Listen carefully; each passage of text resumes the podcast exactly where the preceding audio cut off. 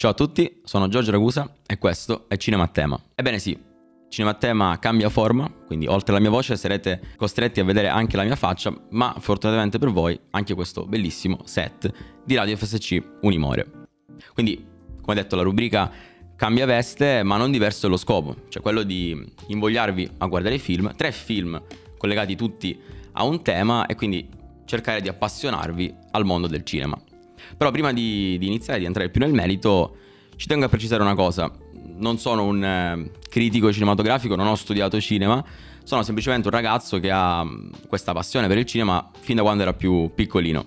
Ora, anche questi film, questi DVD che vedete qui, in realtà la metà non li ho visti e mi ricordo di averli comprati perché mi mancavano dei soldi per il bonus di 18 anni. Questo giusto per, insomma, per dirvi che il mood è quello proprio da molto sciallo.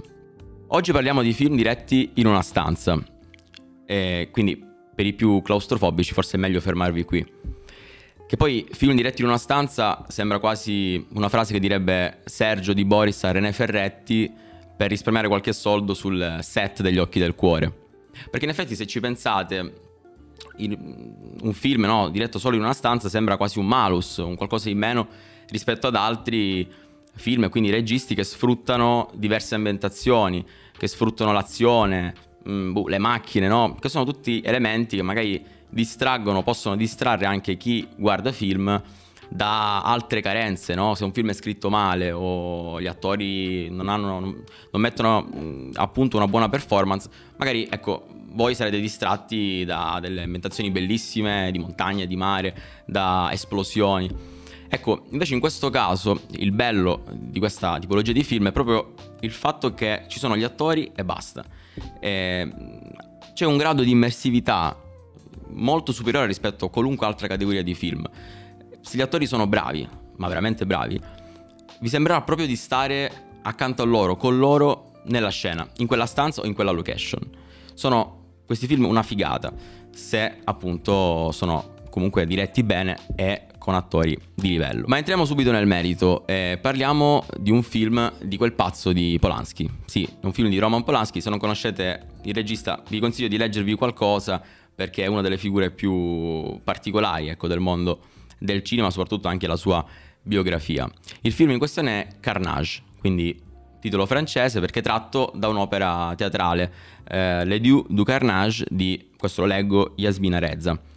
Eh, non è un caso che sia tratto da, da un'opera da teatrale, capirete ora anche il perché. Eh, la trama è molto semplice. La trama mm, è questa. Una coppia di genitori invita un'altra coppia di genitori nel loro appartamento per discutere in merito a un litigio che si è verificato tra i loro figli. I loro figli hanno fatto a botte. Ecco, il figlio della, della, della, coppia di genitori ospite ha rotto due denti a quello della, della coppia ospitante. E quindi sono lì da persone mature e adulte per chiarire. Punto, questa è la trama. Quindi ora la domanda sorge spontanea, ma perché mi dovrei vedere questo film? È tutto girato in un appartamento, quattro sono i personaggi. Allora, andiamo con ordine. Innanzitutto dura pochissimo, dura 80 minuti. La, la durata media dei film, anzi minima direi, è quella di 90, quindi un'ora e mezza. Questo addirittura dura 10 minuti in meno rispetto, rispetto alla media. Poco più mm, rispetto a una puntata di, di mercoledì, per intenderci. Non so se avete visto la serie più recente uscita su Netflix. Quindi la durata è molto breve e poi gli attori sono quattro, ma vi assicuro che sono uno più bravo dell'altro. Abbiamo Kate Winslet, che è probabilmente una delle più brave attrici della storia del cinema, per chi non fosse e ci sta dentro questo mondo, è um, Rose del Titanic, per intenderci. Jodie Foster, eh, Christoph Waltz e John Reilly. Sono tutti attori di livello assoluto. E poi, andando più al succo di quello che è il film, questo film si concentra in maniera cruda e diretta sulle relazioni umane, sul comportamento tenuto dalle persone in determinate situazioni e soprattutto su, um, sulla vera natura delle persone. Cioè noi uh, in questo film vediamo dei personaggi all'inizio presentarsi in un certo modo, con un certo approccio, è simbolica la scena iniziale in cui Penelope, che è la padrona di casa, offre ehm, una, una, una, torta preparata da, da, da lei stessa, proprio così come gesto di accoglienza, per parlare appunto del litigio dei loro figli in maniera tranquilla. Ecco, alla fine del film, cioè i personaggi che vedete all'inizio, come le gocciole, da così a così, non li riconoscerete più.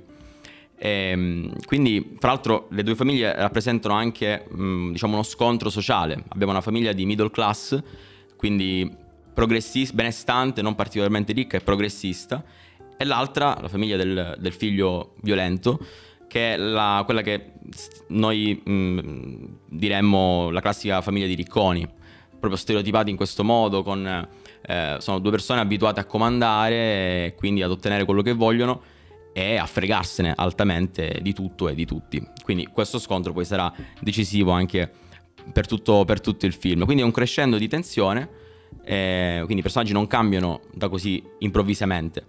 È tutto un crescendo di tensione che poi andrà ad esplodere verso la fine del film. Ma che succede? Sono impazzite! Alan, ah, devi intervenire! Alan, devi intervenire! Chiuda quella boccaccia! Mi ha rotto, mi ha rotto, mi ha rotto uno specchietto il profumo! Alan, difendimi! Perché non mi difendi, Alan? Di andare. In fondo non la sto strangolando, no? Ah, e ultima cosa, eh, come ultimo consiglio, se vi è piaciuto Perfetti Sconosciuti, e sono sicuro che l'avete visto e vi è piaciuto, l'avete visto tutti, questo è il film che fa per voi. Se vi manca e l'avete rivisto troppe volte, vedetevi Carnage. Vi dico la verità, il rischio che questi film possano risultare un po' noiosi, un po' lenti, c'è, ma è tutta una questione di mood. Ehm, ovviamente ci sono periodi e periodi. Io personalmente in questo periodo non sto guardando tanti film impegnati, tanti film seri. Eh, in realtà sto guardando quasi tutti i film brutti o comunque molto molto leggeri, tra tesi, ansie varie. Non ho voglia di impegnarmi anche la sera a guardarmi un film. Eh, quindi mi sto sparando anche un sacco di cinepanettoni. Mentre ci sono altri periodi, periodi più tranquilli, in cui programmo prima di guardare alle 9, alle 9 e mezza, alle 10 un film e quindi durante il giorno, per esempio, uso il telefono, apro Netflix e inizio a guardare la, la lista, insomma, dei film che ho salvato. Quindi basta non partire benvenuti, è tutta una questione di mood, di approccio. Tutto questo per prepararvi psicologicamente al prossimo film di cui ora vi parlerò, Dateful Eight di Quentin Tarantino. Scusa, come hai detto che ti chiami? Bob, Warren. Minnie e Sweet Dave ci sono? Minnie e Sweet Dave sono andati a far visita alla madre di Minnie a nord della montagna. Cosa? Sì, Minnie non c'è. sì, è andata a far visita alla madre. La madre. Sì. Non sapevo che Minnie avesse una madre. Tutti hanno una madre. Ecco, proprio Dateful Eight è un film a cui sono state mosse molte critiche di questo tipo.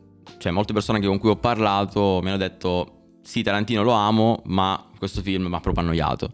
Addirittura un mio amico si è addormentato al cinema, che peggio, penso sia la critica peggiore che si possa fare a, a un film. Ecco, innanzitutto diciamo che cos'è.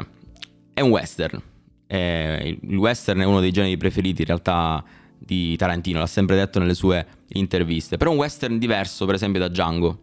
Penso che Django, bene o male, molti di voi l'avranno visto, Django Unchained. Però è un film molto diverso perché è un film, anche qui, ambientato tutto in un'unica location, o quasi. Tolta la prima mezz'ora, è tutto ambientato in una locanda. Quindi in realtà rientra nella categoria, appunto, togliendo la, la, togliendo la prima mezz'ora. E, quindi è un western thriller ambientato dopo la guerra civile americana. La trama è questa, vi dico la sinossi. Un cacciatore di taglie eh, deve portare la sua prigioniera eh, a Red Rock, una città in cui dovrà riscuotere la taglia. Il cacciatore di taglie, sapete che è una delle figure no, eh, più interessanti del mondo del western, sempre al limite tra la legalità e, e l'illegalità. Però eh, c'è un imprevisto, una bufera di neve improvvisa costringe eh, i personaggi appunto che vediamo all'inizio a fermarsi in una locanda di passaggio eh, e a passare quindi lì la notte. Quindi questi si ritrovano eh, in questa locanda costretti a stare lì perché eh, non possono uscire, se no eh, rischiano di morire congelati. Dovranno passare tutta la notte con altri personaggi. Ecco, da qui Dateful Eight. E questa è la trama di base. Quindi anche qui, perché dovresti vedere questo film? Beh, eh, vi dico, è un film in cui il discorso che vi ho fatto prima sul mood è fondamentale. Perché è un film in cui vi dovete concentrare. Non, non è un film da vedere sul divano, stravaccati, col telefonino mentre siete su Instagram o chattate, cosa che ci sta, eh, io sono il primo a farlo. Però questo è un film in cui dovete stare attenti ai dialoghi, perché ogni cosa che dicono, che diranno i personaggi, non è casuale. Ogni cosa è collegata e ogni cosa vi permetterà di capire piano piano, passo passo, la vera identità dei protagonisti. A un certo punto voi non capirete chi è buono e chi è cattivo ed è questa la cosa bella, questa è la cosa che vi spingerà fino alla fine a seguire il film per poi arrivare a un finale incredibile. Cioè se in Carnage, ehm, sì, c'è un finale turbolento, però si parla di violenza comunque sempre verbale. Qui proprio stiamo parlando di un film di Tarantino. Non so se lo conoscete come regista, ma se sì, sapete benissimo che quando si parla di Tarantino c'è sempre del sangue. Quindi in effetti se siete molto impressionabili, forse il finale non ve lo consiglio. Un finale molto forte, ma che vi rimarrà impresso per sempre, ve lo assicuro. Bella Swan, Edward Cullen, Jacob Black. Cosa vi ricorda? Sì, esatto, Twilight. Ma non parliamo di Twilight, eh, state tranquilli. Però c'entra Robert Pattinson. Ma se pensate che oggi, nel 2022, Robert Pattinson sia lo stesso di 16 anni fa, lo stesso di Twilight, vi sbagliate di grosso.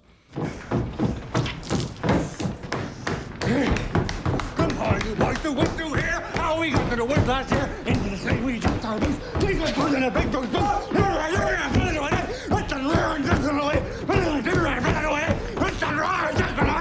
Ecco, giusto per intenderci, parliamo di The Lighthouse, un film di Robert Eggers, un regista visionario che ha diretto un altro film pazzesco che è The Witch, un horror. Ecco, anche The Lighthouse è un horror. E quindi Carnage era una commedia amara, eh, Dateful Eight western thriller, qui siamo proprio, parliamo di un horror. Un horror che ha due personaggi e quindi due attori. William Defoe e, oh, come ho detto, Robert Pattinson. Quindi Pattinson, bene o male lo conoscete tutti, quello di, di Twilight. E William Defoe, forse per i non esperti, vi potrei dire Spider-Man, il primo Spider-Man, eh, interpretava Goblin. Bene o male Spider-Man è un film, il primo, molto, molto conosciuto e molto visto. Quindi sono due personaggi, siamo passati dagli otto uh, di Eight, i quattro di Carnage, qua addirittura sono solo due. Il film, ecco, ve lo riassumo così. Mm, un giovane misterioso, Pattinson, decide di andare a lavorare in un faro, in un faro in un'isola sperduta. E, ehm, sotto le direttive, la direzione di, di un guardiano, del guardiano storico di quel faro, che è William Defoe. Basta, finita la trama. Ecco, ora, quindi anche qua, di certo, mh, la trama non ispira, non ispira tantissimo. Però, davvero, The Lighthouse è un'esperienza. È un'esper- se volete provare qualcosa di mai visto, guardatevi questo film. Perché sembra quasi come se fosse un esperimento sociale. Cioè, lasciate due persone, eh, due uomini, in, uno stesso, in una stessa location, parliamo in questo caso del faro, per settimane. Eh, con scarsa quantità di cibo e di acqua. Cosa succede? Ecco, guardando questo film lo scoprirete, ma vi dico di più. Ci sono delle scene eh, in cui vedrete Pattinson completamente ubriaco. Ecco, lì Pattinson non è che fa finta, cioè fa l'attore vero, vero e proprio, cioè non fa finta di essere ubriaco, lì è veramente ubriaco. Eh, vi consiglio proprio di, di, leggervi le interviste che lui ha rilasciato dopo questo film, in cui ammette proprio di essersi scolato di tutto eh, di essere arrivato quasi a svenire, cioè quasi in come etilico. Cioè quello che vedete è veramente realistico, eh, non solo a livello quindi di, di, di alcol, ma anche di follia. Eh, ci sono delle scene anche qui dove vedete un Pattinson, ma anche l'altro attore, William Defoe, completamente fuori di testa. Ecco, questo ve lo leggo, me lo sono scritto. Eh, Pattinson in un'intervista dice di essere stato per un'ora eh, prima di girare la scena seduto sul pavimento, ringhiando e leccando pozzanghere di fango. Io penso che dopo questo, un po', un po', vi ho invogliato. E siamo arrivati alla fine di questa puntata, spero di avervi convinto a guardare questi film o anche magari a rivederli. E fatemi sapere nei commenti se vi sono piaciuti, se vi hanno fatto schifo, se non capisco nulla di cinema, va bene tutto. E fatemi sapere anche se ci sono delle categorie dei, dei film in particolare di cui volete sentir parlare. Da Radio FSC Unimore è tutto, a presto.